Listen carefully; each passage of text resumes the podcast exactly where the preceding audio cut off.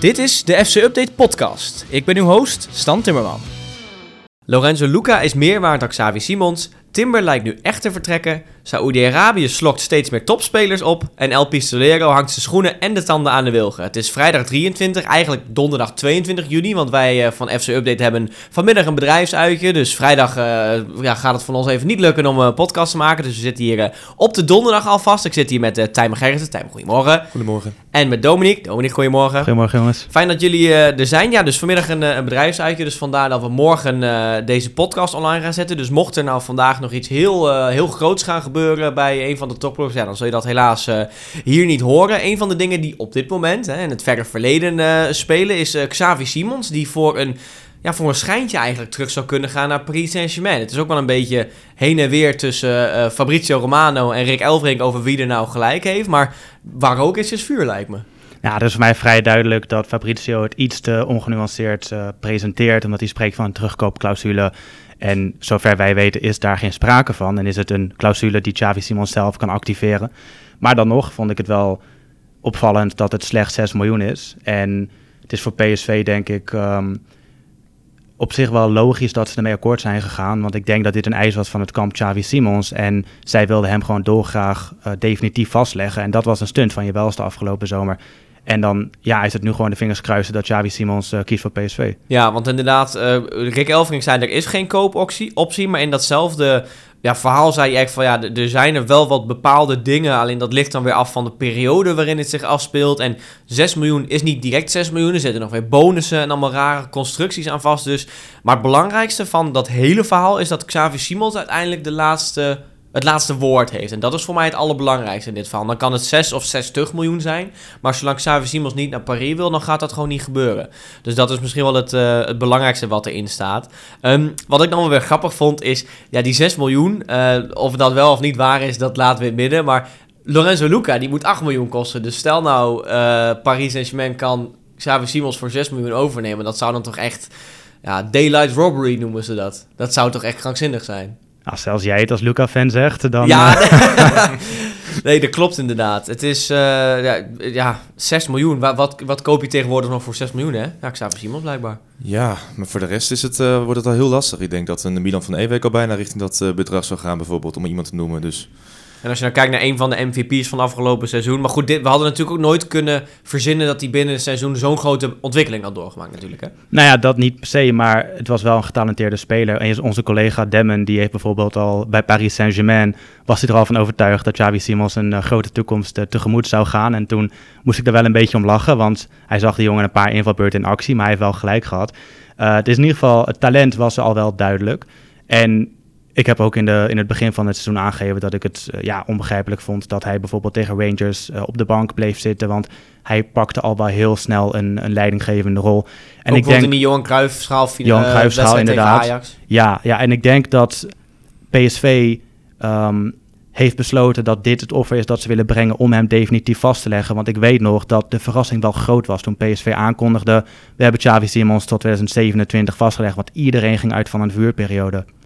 En blijkbaar was dit de prijs die ze daarvoor moesten betalen. En ik snap dat wel, want dan, ben je, dan denk je van nou, we gaan wel zien wat er gebeurt. Zijn straks een jaar verder, wie weet hoe de vlag er dan bij hangt. En inmiddels is het zover.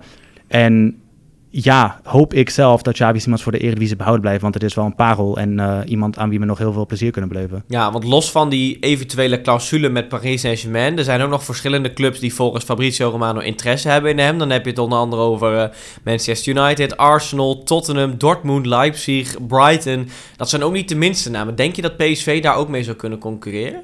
Nou, ik weet in ieder geval, dat heeft Rick Elfrink ook aangegeven... dat hij de best betaalde speler uit de clubhistorie van PSV zou kunnen worden... Wat natuurlijk op zichzelf een krankzinnig feit is, want volgens mij is de jongen 20 jaar.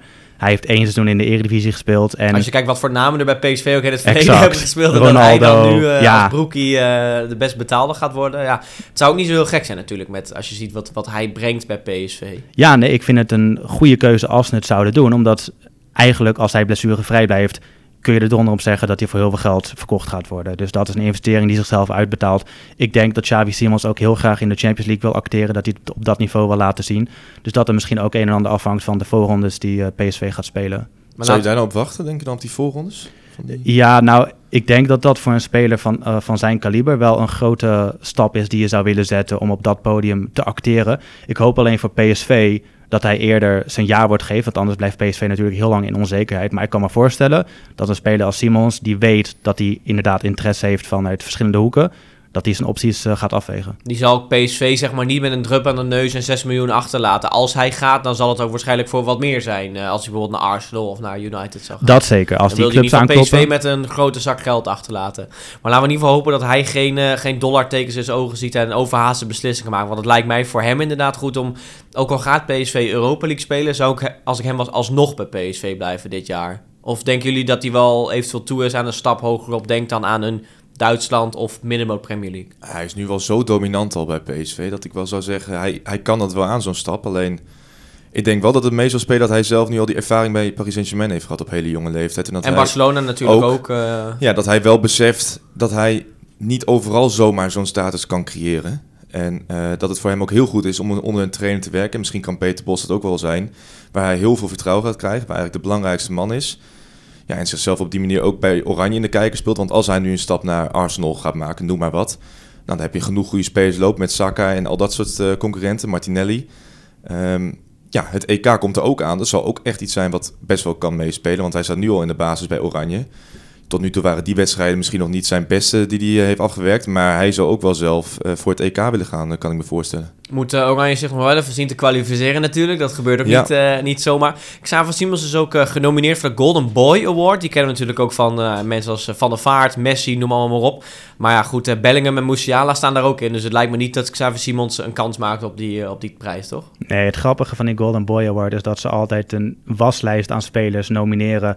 En dan pakken de Nederlandse media uit met een paar Nederlandse namen die daar dan op staan. Maar ja... Hebben wij ook gedaan, eerlijk gezegd. Ja, natuurlijk, natuurlijk. Want het is wel opvallend. Maar ja, Pietje Puk staat ook op die lijst. En uiteindelijk is het altijd een van de grote namen die, uh, die zo'n prijs wint. Ik vind het dit jaar wel opvallend, want ze werken nu volgens mij met een algoritme dat dan de lijst samenstelt. En vervolgens mogen journalisten en fans, als ik het goed begreep, de stemmen uitbrengen. En ja, Xavi Simons is zeker een groot talent, maar Musiala heeft Bayern München naar het kampioenschap geschoten. Bellingham gaat naar Real Madrid ja, dat is nog wel even een ander kaliber. Nou kan natuurlijk Simons, die staat dan misschien in, in de top 10 van die lijst, in de shortlist. Dat kan ik dan wel weer begrijpen. Maar jongens als een Ranch, als een Bjorn Meijer, als een Emmanuel Emega. Ik moet zeggen, die laatste kende ik niet eens. Dat kan... Ken van Sparta? Nee? Nee, van, bij uh, Sturm Graz, toch? Ja, ik moet zeggen, dat kan dan... Een... Die had bij Sparta gespeeld. Ja, ja nou, dat is dan een tekortkoming van mezelf. Nou, Björn Meijer kennen natuurlijk en Divine Range uh, zeker. Die laatst genoemde, Range, speelde gisteren ook mee, of nou ja, uh, twee dagen geleden dan voor de luisteraars met Jong Oranje. Hoeven we niet heel lang over te hebben, want het was niet heel veel soeps, hè? Nee, ik uh, vond Rens zelf ook wel uh, erg kwetsbaar ogen. Ik vond het Afvalei uh, terechte kritiek op hem uit over dat hij aan de buitenkant dekte. Maar vooral wat hij, wat hij, wat hij zei, is dat Rens zich eigenlijk niet lijkt te ontwikkelen. En dat ontwaar ik ook, want hij staat al een tijd te boek als een groot talent. Maar waar blijft dan die ontwikkeling? ik denk dan bijvoorbeeld aan een Kukcu, bij wie ik ook een soort stabiele um, lijn zag de afgelopen jaren. Maar die heeft dit jaar echt een flinke stap vooruit gezet. En Rens zie ik eigenlijk niet vooruit gaan. Hij was niet de enige hoor die gisteren kwetsbaar oogde. Uh, Timber was ook um, ja, niet heel balvast. Bobby trouwens ook niet veel balverlies. Uh, ik vond er maar een paar uitblinken. Natuurlijk Bart Verbrugge met een paar cruciale reddingen. En ook Mickey van de Ven die wij in Nederland uh, niet zo vaak in acties zien. Maar met terugwerkende kracht uh, is dat toch wel een enorme gemiste kans voor de Nederlandse topclubs. Clubs als Ajax, die zo'n jongen uit de regio hebben laten lopen. Want die stond daar als een ervaren international. En die, uh, hij is groot, hij is sterk, hij, is, hij kan goed voetballen. En ja, dat is eigenlijk waar je in de Nederlandse top mee zou excelleren als verdediger. Ja, en uh, verder, het was 0-0. Dus nu staan ze in de pool met, uh, met, met Georgië en met uh, Portugal staan ze ja, op een soort gedeelde tweede plaats, om het zo maar even te zeggen. Georgië, dat dat won van Portugal, ja, ik moet zeggen, dat had je niet van tevoren bedacht. Maar ja, jong teams is natuurlijk weer een hele andere koek dan, dan de eerste elftallen. Um, want die staan nu dus eerste in het eigen land, of het EK in eigen land. Ja, dan is voor Oranje nog maar even kijken of ze zich uh, voor de volgende ronde kunnen plaatsen. Timber, die staat in belangstelling, want we hadden het net over Timber, dat was Quinten. Quinten inderdaad. Nu gaat het over zijn broertje Jurjen. Die staat in de belangstelling van Arsenal. Een bod van 30 miljoen zijn neergelegd bij Ajax. En hij zou zelf al op hoofdlijnen akkoord zijn uh, volgens de Telegraaf. Dat is voor mij wel een redelijk logische stap, toch? Voor ja, dat denk Zelfs ik ook. na een seizoen zoals dit bij Ajax. Ja, het was een lastige seizoen voor hem. Maar dat heeft natuurlijk ook veel te maken omdat uh, Martinez naast hem verdween. Want dat duo voelde elkaar zo goed aan. En nu kwam er opeens Bessie bij. Dat wisselde dan ook nog wel eens wie daar stond. Alleen dat was voor hem natuurlijk ook lastig. Maar ja, als je een club moet kiezen, dan zou ik ook zeggen Arsenal. Bij München wordt ook genoemd. Maar daar had hij zelf volgens mij ook wel een logische reden voor aangegeven. In ieder geval dat zei Mike Verwij. Dat uh, hij zelf ziet dat zijn oud-teamgenoten bij Bayern München behoorlijk wat moeite hebben om mee te komen. En dat hij zelf ook bang is voor zo'n scenario. En dat is ook wel logisch, aangezien Bayern nu ook nog Kim Minier, als het goed is, eh, op de call heeft van, uh, van Napoli. Dus ik denk dat daar ook wel heel veel concurrentie zit. En dat bij Arsenal wel wat meer uh, toekomst ligt. Maar dan moeten de clubs nog wel bij elkaar komen. Want volgens mij wil Ajax wel wat meer ontvangen dan Arsenal voorlopig wil betalen, dacht ik. Ja, uh, een bod van 30 miljoen ligt inderdaad bij Ajax. Is nog maar de vraag wat ze daarmee willen doen. Maar als je ook al kijkt naar de verdedigers die Arsenal heeft. Denk aan een Gabriel, aan een Ben White. Uh, dus zo heb je bijvoorbeeld ook nog uh, Saliba. Dus ja, het is ook nog maar de vraag van kun je tussen komen als een Timber zijn? Maar ja, die staat ook. Ik heb ook vrienden uit Engeland en die zeggen ook wel van ja, Timber, dat, die staat ook wel bekend als een groot talent. Zeker ook door dat Champions League jaar met Ajax. Maar nou ja. Maar kunnen we eerlijk zijn dat 60 miljoen na dit seizoen toch een onrealistische vraagprijs is van Ajax? Nee, maar dat is het bot. Maar Ajax wil, als ik het goed heb, 60. En dat vind ik een onrealistisch hoge prijs voor iemand na dit seizoen. En ik snap heel goed dat hij um, na inderdaad uh, het zien van zijn ex-ploeggenoten bij Bayern denkt dat vind ik een te groot risico. Want bij Ajax heeft hij het krediet dat hij blijft staan na een minder seizoen. Dat hij dan in de basis zelf blijft staan. Maar ik denk dat dat bij Bayern niet het geval zal zijn. Nee, want hij heeft nog een contract bij Ajax tot, moet ik even kijken, tot 2025. Dat is natuurlijk ook wel wat waard, maar 60 miljoen. Dat is wel heel erg veel, hè? Want uh, Martinez ging vorig jaar voor volgens mij 57 en daar kwamen nog wat bonussen dan mee op. Dus dat liep nog wel aardig op. Alleen die had toen ook wel een heel goed seizoen. Dus die was echt, echt ontzettend die goed ging op het hoogtepunt weg. En net ja, een soort die na een superseizoen uh, de biezen pakt. Dat, dat is toch wel te begrijpen. Want ik zat even te kijken op uh, onze vrienden van uh, voetbaltransfers. En daar staat zijn waarde toch wel op 40 miljoen. Ja, dan zou het toch wel raar zijn als Ajax daaronder gaat zitten. Zeker met de, de contractuur die hij nog heeft. Nee, 40 vind ik op zich realistisch in de oren klinken. Het is toch wel verschil met 60 inderdaad. Precies, dat is een gigantisch verschil. Ik snap dat, dat ze bij 35 niet, niet meteen toehappen. De zomer is nog lang. Uh, er kunnen andere clubs komen. Maar ik vind 60 wel uh, onrealistisch hoog klinken. En ik denk dat Ajax dat ook wel weet. Hoor. Het kan ook gewoon een onderhandelingstactiek zijn natuurlijk. Klopt. We gaan zien uh, wat er met hem gaat gebeuren. Er staan natuurlijk ook al de nodige geruchten de ronde over dat hij een huis wil kopen in Liverpool. En, en hij was gespot op Wembley. Dus de geruchtenmolen gaat deze zomer nog wel even flink doordraaien. Maar goed, maakt niet uit waar hij ook heen gaat bij een Europese topclub. Hij zal niet direct de aanvoerder worden. Iemand anders die geen aanvoerder mag worden was Courtois. Die, die heeft bedankt voor het Belgische voetbal. Wat vinden jullie van die situatie? Dat is ook wel heel raar, hè? Het is inderdaad een hele rare situatie. Ik... Ehm, moet dan zelf een beetje denken aan Sillissen. Ik denk dat uh, Courtois en Sillissen ja, best wel wat gelijkenissen hebben. Natuurlijk allebei keepers, maar allebei... Dit ga ik denk ik gebruiken als kop voor de podcast trouwens. Ja, het is, uh, het, is zeg maar de Belgische Sillissen. Um, nee, eh, volgens mij voelen ze zich allebei een beetje miskend. En uh, ik moest dan denken inderdaad aan, aan Sillissen zijn boze uitstoor... Uh, zeg maar de boze manier waarop hij reageerde toen hij niet naar het WK ging. Alleen bij Sillissen merk ik uiteindelijk, zeker nadat hij dit seizoen wat meer blunderde, wel wat zelfkritiek. Um, Courtois die heeft zich altijd wel wat miskend gevoeld natuurlijk. Hij heeft maar bij, even eh, tussendoor, bij Courtois, hij wordt opgeroepen, maar het gaat om dat hij de aanvoerdersband krijgt. Dat is toch... Waarom ga je daar zo'n ding van maken? Ja, ik, zeker als je een Kevin De Bruyne in je team hebt, hè? Om klopt. even een voorbeeld te noemen. Ja, nee, inderdaad. En ik denk dan, en dat zei volgens mij, of een van zijn ploeggenoten of uh, een analist in België zei van ja, aanvoerder dat ben je met woord en gebaar, maar niet met een lapje stof dat, uh, dat om, je, om je arm hangt. Weet je, dat, dat straal je uit. En volgens mij ligt Courtois ook niet zo goed in de spelersgroep. Dus dan zou ik het ook geen logische aanvoerder vinden. Nee, inderdaad. Het, stukje stof is dan op zo'n moment niet belangrijk. Maar ja, hij wordt opgeroepen. En ik denk, ja, het is een beetje... Ik heb het wel eens eerder over gehad dat Nederlandse spelers niet helemaal doorhebben dat het een eer is om voor Oranje te spelen. Maar blijkbaar is het niet alleen maar een probleem bij het Nederlands elftal. Nee, en ik vind eigenlijk ook als je dan zoiets doet en je gaat nu, je verlaat de groep eigenlijk, dan ben je eigenlijk ook geen aanvoerder waardig. Dat laat eigenlijk misschien ook wel zien waarom Courtois dan niet de aanvoerder van dit België is. En wat Dominique al zei, je hebt zoveel spelers om je heen met zoveel kwaliteit. Dan vind ik het ook raar dat je dan zelf het gevoel hebt van ik moet hier de aanvoerder zijn. Als je De Bruin hebt rondlopen, die ontzettend veel heeft bewezen. Ja, dan is het heel raar als je daar zelf zo van overtuigd bent. En het is voor die bondscoach natuurlijk niet echt een lekkere binnenkomen. Want die, ja, die, komt, die is net nieuw. Die volgt Martinez op daar, die Tedesco. Um, ja, je krijgt nu in ieder geval wel een storm van kritiek. Eventueel in ieder geval mensen die Courtois aanhangers zijn en die uh, zijn standpunt verdedigen. Dus dat is voor hem natuurlijk niet zo fijn. Alleen ja, ik vind dat er wel uh, de ophef over wat Courtois heeft gedaan, uh, die vind ik wel heel bijzonder. Want ik vind het een hele aparte keuze van, van hem om ja, om die ploeg te verlaten. Courtois is inderdaad een hele goede keeper. Ik vind hem de beste ter wereld en dat vindt hij volgens mij zelf ook. Alleen dat maakt je nog geen goede aanvoerder. En als je juist op zo'n cruciaal moment ervoor kiest om je ploeg te verlaten, inderdaad, dat is niet een actie die een aanvoerder zou maken. En van wat ik begreep, had hij de garantie dat hij de aanvoerder zou worden in de tweede kwalificatiewedstrijd tegen Estland. Alleen daar wilde hij niet op wachten, wat wellicht te maken kan hebben met het feit dat hij uh, dit weekend gaat trouwen en dat hij um, ervan uitging dat die wedstrijd misschien dat die gespaard zou worden. Want onder Martinez gebeurde dat wel eens bij de grotere internationals in de kleinere wedstrijden. Maar onder Tedesco niet. En volgens mij heeft Tedesco de steun van een groot deel van de selectie. Iedere speler die ik heb horen praten. Um, die steken niet hun hand in het vuur voor Courtois. Precies, precies. En, dat, is ook wel een teken dat je als je aanvoerder bent, zou je wel de steun van de selectie moeten hebben. En dat is hier niet het geval. Nee, en het feit dat ze bij... Eh, kijk, bij Nederland is Virgil van Dijk natuurlijk al sinds jaren en dag de aanvoerder. Dus dat ook iets meer aangewezen. Maar ja, het feit dat het hier zo losbandig is van dan weer die en dan weer die... dan is ook voor mij ook een beetje de waarde daarvan af. Maar goed, weet je, hier kunnen we het nog heel lang over hebben. Maar uh, even als afsluiter, uh, Courtois nooit meer oproepen? Of, ik zou het wel proberen Dat zou wel ballen hebben hoor, trouwens. Als je Courtois inderdaad thuis laat... Ondanks dat wat hij nu doet en dat hij misschien niet goed in de groep ligt, is de beste keeper van de wereld. Misschien een van de op het moment. Dan, dan zou je zo iemand, ja. Ik zou maar eens goed voor gaan zitten met, uh, met Courtois. En uh, ja, laten maar zijn argumenten geven waarom die, hoe hij er nu in staat. Want ik denk dat hij toch ook wel zelf zou inzien dat dit misschien niet de juiste manier was om dit ja, aan te geven hoe hij in deze situatie staat. Ik weet niet wie nu eigenlijk bij België op goal staat. Maar... Zelfs, die van uh, ja, dat zit het, Strasbourg volgens mij. Ja, en ze hebben ook nog Mignolet, denk ik.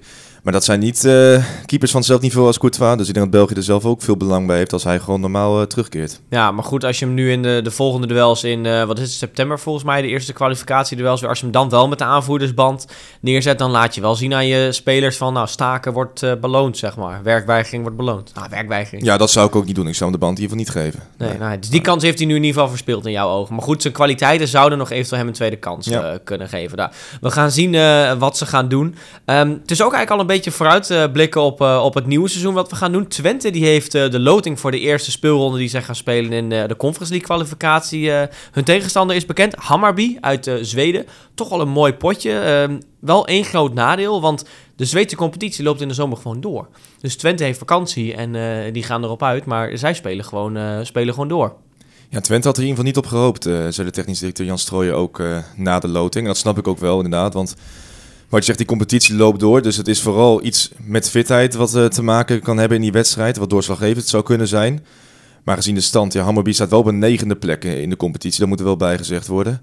Vorig jaar zijn ze dan derde geëindigd en daarom doen ze dan ook mee. Alleen uh, ze staan nu negende. Hebben volgens mij met Pinas nog een Nederlander onder contract staan die nog bij ADO heeft gespeeld.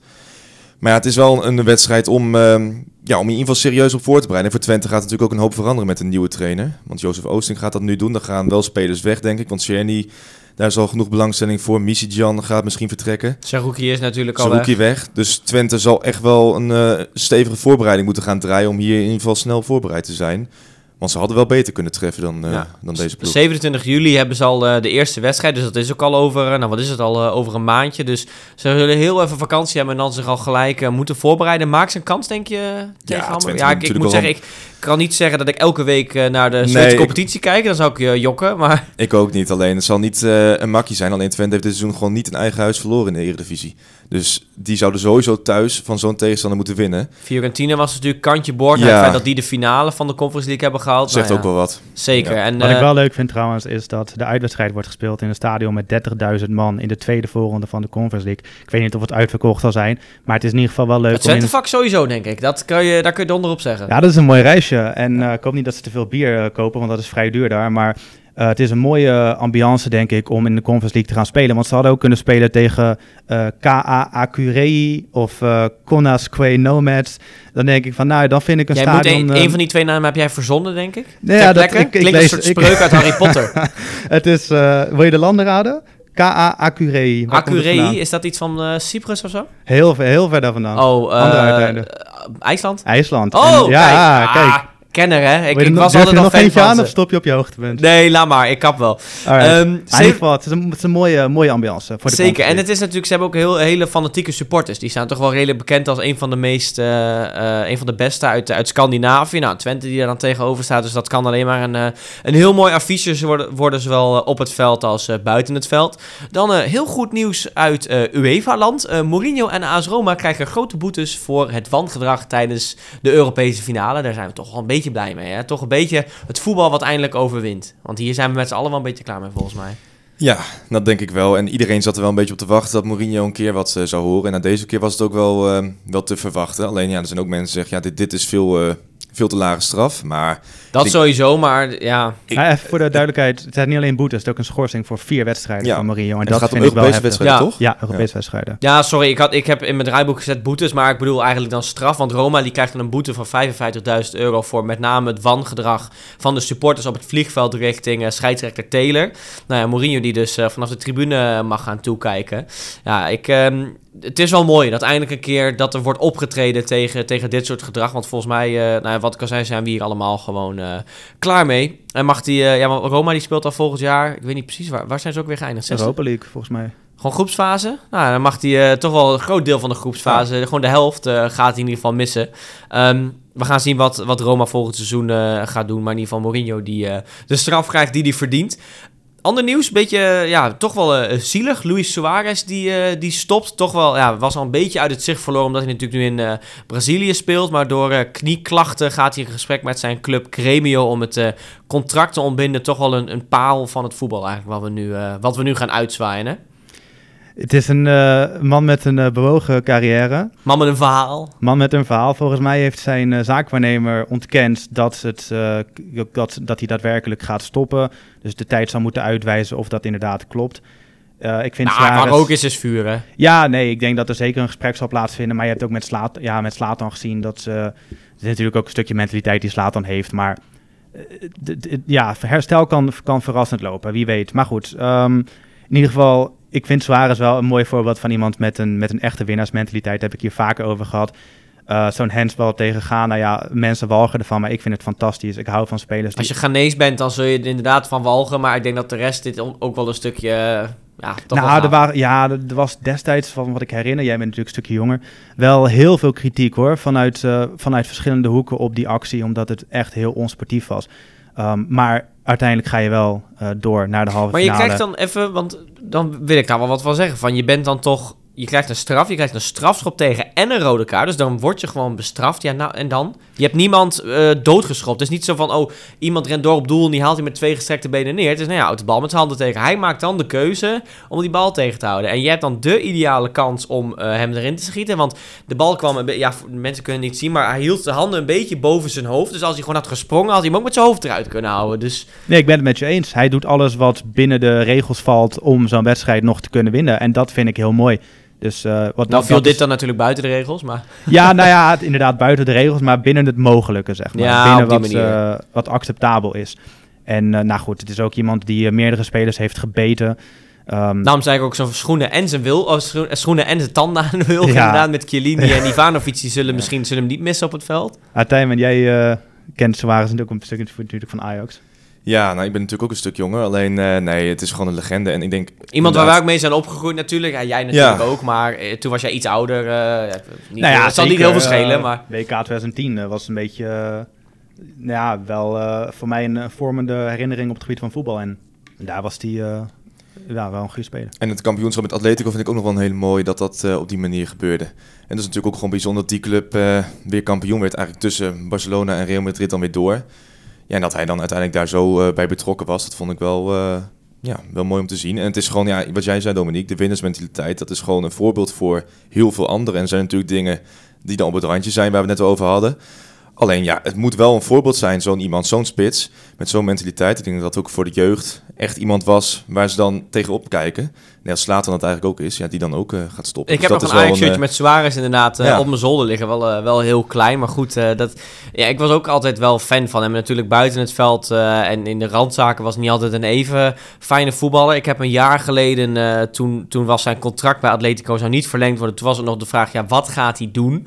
Ehm, toen heb ik nog een heel uitgebreid verhaal gemaakt voor uh, mijn stage destijds uh, over hem. En ik heb Emmanuelson geïnterviewd, Maduro, uh, Adrie Koster, die zijn trainer was op het moment dat hij debuteerde. En die zeiden eigenlijk allemaal hetzelfde. Inderdaad ook over die winnaarsmentaliteit. Adrie Koster noemde bijvoorbeeld als hij met Uruguay moest spelen en hij kwam op, op zaterdag terug uit Uruguay, dan stond hij gewoon op zondag weer bij Ajax op het veld en deed hij zijn stinkende best om alles te doen. Ja, tegenwoordig zullen zulke spelers zeggen van, ah trainer, ik kom, ik kom woensdag wel weer en dan train ik volgende volgende week wel weer mee. Ook een mooi uh, verhaaltje een keer tijdens een klassieker. Een opstootje met Albert Loeken. Ze kregen op het veld uh, ruzie en dat ging door in de kleedkamer. Suarez wilde de bal hebben. Loeken speelde hem niet. En nou, toen stonden ze hoofd tegen hoofd. Nou ja, dat is natuurlijk niet hoe het zou moeten gaan tussen twee teamgenoten. Maar dat laat inderdaad wel het stukje winnersmentaliteit zien bij hem. Ja, was een opvliegend type en uh, we gaan hem zeker missen als hij gaat stoppen. Ja, ook uh, de, de, vraag van Frank deze week, die gaat, uh, die gaat ook over Luis Suarez. Quizvraag van Frank. Goedemorgen Stan en Tijmen. En Dominic. we gaan het hebben over Luis Suarez. Deze week kwam het nieuws naar buiten dat uh, hij waarschijnlijk zijn carrière noodgedwongen moet gaan beëindigen vanwege aanhoudende klachten. Suarez kennen we in Nederland als geen ander. Hij begon hier uh, zijn Europese carrière bij FC Groningen. En bij, zijn, uh, bij de persconferentie waarin hij aangekondigd werd, kreeg hij de vraag hoeveel doelpunten hij voor FC Groningen zou gaan maken. 15, vertelde Suarez. Nou, dat was een flink aantal, vonden de aanwezigen. Waarop Suarez antwoordde, nou, ik heb niet voor niets voor vijf jaar getekend. Uiteindelijk uh, zouden die vijf jaar bij FC Groningen beperkt blijven tot één seizoen. Daarna vertrok hij naar, uh, naar Ajax en ja, de rest is geschiedenis. De vraag aan jullie, hield hij zich aan zijn woord? Hoeveel doelpunten maakte Luis Suarez voor FC Groningen? Wie er het dichtst zit, die wint. Succes! Poeh, dit wordt, ik moet zeggen, dit wordt voor mij een, uh, een gokje. Ik, ik wacht nog wel, dan mogen jullie eerst antwoorden en dan daarna ga ik wel uh, als, als allerlaatste. Ik uh, zet in op 18. Ja, ik denk dat hij het niet heeft gehaald. Uh, dan ga ik voor 14. Oh, dan moet ik ertussen gaan zitten. Hè? 18, 14. Zeg ik, dan zeg ik 16. Dan zit ik er precies, uh, precies ertussenin. Ja, uh, die jonge Luis Suarez bleek een man van zijn woord. Hij maakte er 10 in de Eredivisie voor FC Groningen. Eentje in de beker en eentje in de UEFA Cup. Dus dat was 12. Vervolgens in de play-offs om Europees voetbal schoot hij met drie doelpunten FC Groningen in de finale langs FC Utrecht naar het UEFA Cup ticket. En bracht hij inderdaad zijn totaal exact op 15 doelpunten voor FC Groningen. Ja, nou ja, ik, ik zat dus wel redelijk in de buurt. Maar goed, jij zat net zo in de buurt. Maar dan uh, stel ik voor, hij heeft vast wel een keer op de paal geschoten. Dus uh, eh, 15,5. Dus ik heb gelijk... Nee, gekke Steempje schaar. nee, het is een, een, leuke vraag, Frank. Goed bedacht. Uh, bedankt nogmaals. Dan moet ik heel even mijn, mijn excuses aanbieden voor iets. De afgelopen paar podcasts hebben we het regelmatig gehad over spelers die vertrokken naar Saoedi-Arabië. En ik zeg dan de hele tijd de zandbak. Ik heb een paar reacties gezien van mensen die wat bozig waren. En weet je, dat kan ik ook wel weer begrijpen. Want stel nou, Nederland was een land waar oud-voetballers gaan afbouwen. En dan uh, podcast in het Midden-Oosten of in Amerika zeggen... Oh, maar dan gaat die loser gaat naar de tulpenvelden. Dat zou ik ook niet heel prettig vinden. Dus we noemen het vanaf nu gewoon Saudi-Arabië. Kante, Ziyech, Benzema. Het begint toch best wel serieus te worden, uh, die kant op. Um, Al Ittihad, uh, daar gaan Benzema en Kante heen. Ja, ja ja, wat vinden we ervan? Ik denk dat het elke keer weer hetzelfde is, hè, wat, wat, uh, wat eruit komt van, van meningen. Nou ja, uh, Saudi-Arabië staat in zijn recht om zijn eigen competitie um, op die manier in de markt Stoom te zetten. in te blazen bijna. Ja. ja, ik vind het geen goede ontwikkeling, omdat Saudi-Arabië een schurkenstaat is met uh, aan het hoofd een crimineel die een Amerikaanse journalist vermoordt, die een blokkade van Jemen heeft uitgevoerd en de bevolking van Jemen verhongert. Um, die in zijn eigen land mensen opsluit uh, voor het uh, retweeten van dingen die kritisch zijn op de regering. Dus nee, ik vind het niet prettig dat op deze manier sport wordt toegepast om, om dat, uh, ja, zeg maar, te whitewashen, om het zo te zeggen. Beetje het imago mooier te maken dan dat het daadwerkelijk Precies, is. want nou, ik ben dan politicoloog en in de politicologie noemen we dat soft power. Dus met een soort marketing... Um, macht vergaren. Dus niet zozeer hard power, dus met uh, soldaten op de grond, maar um, gewoon ja, reclame voor je eigen land maken. En dat is wat Saudi-Arabië doet. Is misschien ook een beetje wat Qatar en ook in iets verder verleden Rusland hebben gedaan. Maar goed, Zeker. dat is eigenlijk en ook van alle Nederland, tijden ook ieder land, ieder land doet dat. Ieder land doet dat. Dus dat, dat, is, dat is op zichzelf geen, geen gek gegeven. Um, wij hebben denken jullie ook wel moeten lachen toen Ronaldo zei van dit wordt een top 5 competitie ter wereld. Maar inmiddels lach ik niet meer. Uh, Saudi-Arabië heeft niet alleen het voetbal, uh, wil niet alleen het voetbal naar zich toe trekken, heeft ook een eigen golfcompetitie opgezet en veel grote golfers uh, daar naartoe gehaald. tot grote woede van de Amerikaanse golfcompetitie. Maar na verloop van tijd gingen ze fuseren. En heeft Saudi-Arabië dus inderdaad de golf sport eigenlijk naar zich toe getrokken. Formule 1 race organiseren ze, ze organiseren bokswedstrijden. Dus dit is gewoon een volgende stap in dat geheel. En nou ja, zoals ik zei, ik lach niet meer. Dit is heel, moeten we heel serieus nemen. Het is ook een stukje imago, want kijk, Saudi-Arabië heeft een bepaald imago. En dan met name inderdaad de sportwereld. Dat je toch misschien niet even serieus neemt. Want daar inderdaad, Ronaldo die zegt van... Oh, het wordt een top 5 competitie. Zul je wel denken, hoeveel geld heeft hij daarvoor gekregen? Dus het is ook maar net de vraag wanneer mensen het heel serieus gaan nemen. Ik denk dat, dat, is het. Als, als Ronaldo de enige is die het zegt, dan inderdaad, dan, dan kan je daaraan lachen. Zullen al zijn fanboys het natuurlijk wel een beetje gaan meeblaren als een soort papegaai, maar... Maar straks heb je Benzema die het gaat zeggen, of Kanté die het gaat zeggen, Ziyech die het gaat zeggen. En op een gegeven moment ja, is dat het beeld dat beklijft. En niet dat als je Saudi aan Saudi-Arabië denkt, dat je niet meer meteen denkt aan een Khashoggi of aan de, de oorlogsmisdaden in Jemen of aan de mensen die publiekelijk worden geëxecuteerd. Maar dat je gaat denken, oh, het land van Ronaldo, het land van Ziyech. En dat is wat, wat ze willen. Uh, dus marketingtechnisch is het heel slim. En ik denk dat, of mensen het nou gaan geloven of niet, de realiteit is dat uh, Saudi-Arabië ongelimiteerde geldbronnen heeft. Uh, dat de clubs worden gefinancierd door de staat. Want die vier clubs, die topclubs, zijn, die worden gefinancierd door het Public Investment Fund. Dus er is ook geen gezonde concurrentie. Het is een soort samenwerking om die competitie naar een hoger niveau te tillen. Wat een nieuw model is in de voetbal, voetballerij. Um, dus of mensen het nou geloven of niet, ik denk op een gegeven moment dat we het gaan geloven, omdat we het gaan zien.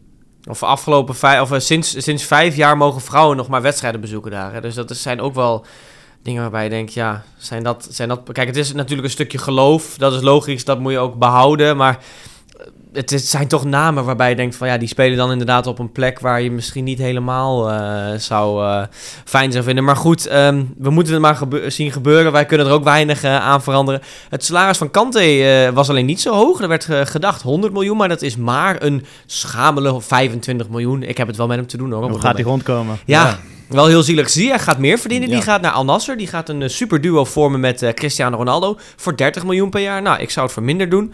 Um, Eduard Mendy en Koulibaly naar Al Ali en Al Hilal.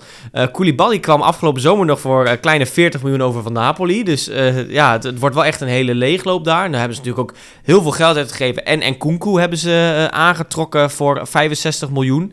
Um, dus ze hebben het geld ook wel nodig bij Chelsea. Huts Odoi gaat misschien ook nog. Dus ze zijn wel mee, flink mee bezig. En ja, uiteindelijk denk ik ook dat het, wat echt meespeelt, is dat WK in 2030.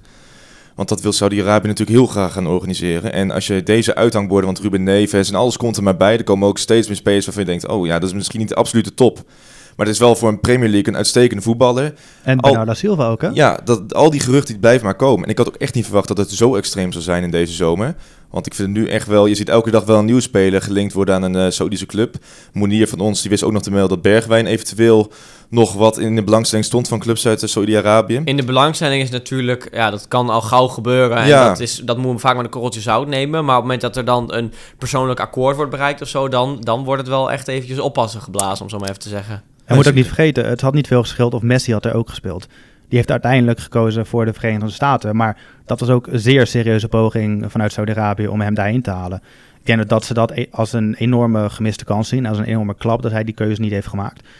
Maar het had weinig geschild of de twee beste voetballers eh, aller tijden hadden daar gespeeld. Ja, we gaan inderdaad kijken wie er allemaal nog meer uh, richting Saudi-Arabië gaan. Wie er richting uh, Amerika gaan. Want die zijn natuurlijk ook aan het bouwen aan een mooie competitie. En ja, wellicht dat straks de hele wereld uh, één grote topcompetitie wordt. Ik ben trouwens wel benieuwd. Is er al een zender die heeft geboden op de rechten in Saudi-Arabië? Ja, daar zat ik dus ook aan te denken. Dat, dat kan niet uitblijven. Ik dacht dan zelf, mijn eerste gedachte was Ziggo Sport. Lijkt me wel een zender die dat Via Play? naar zich toe zou trekken.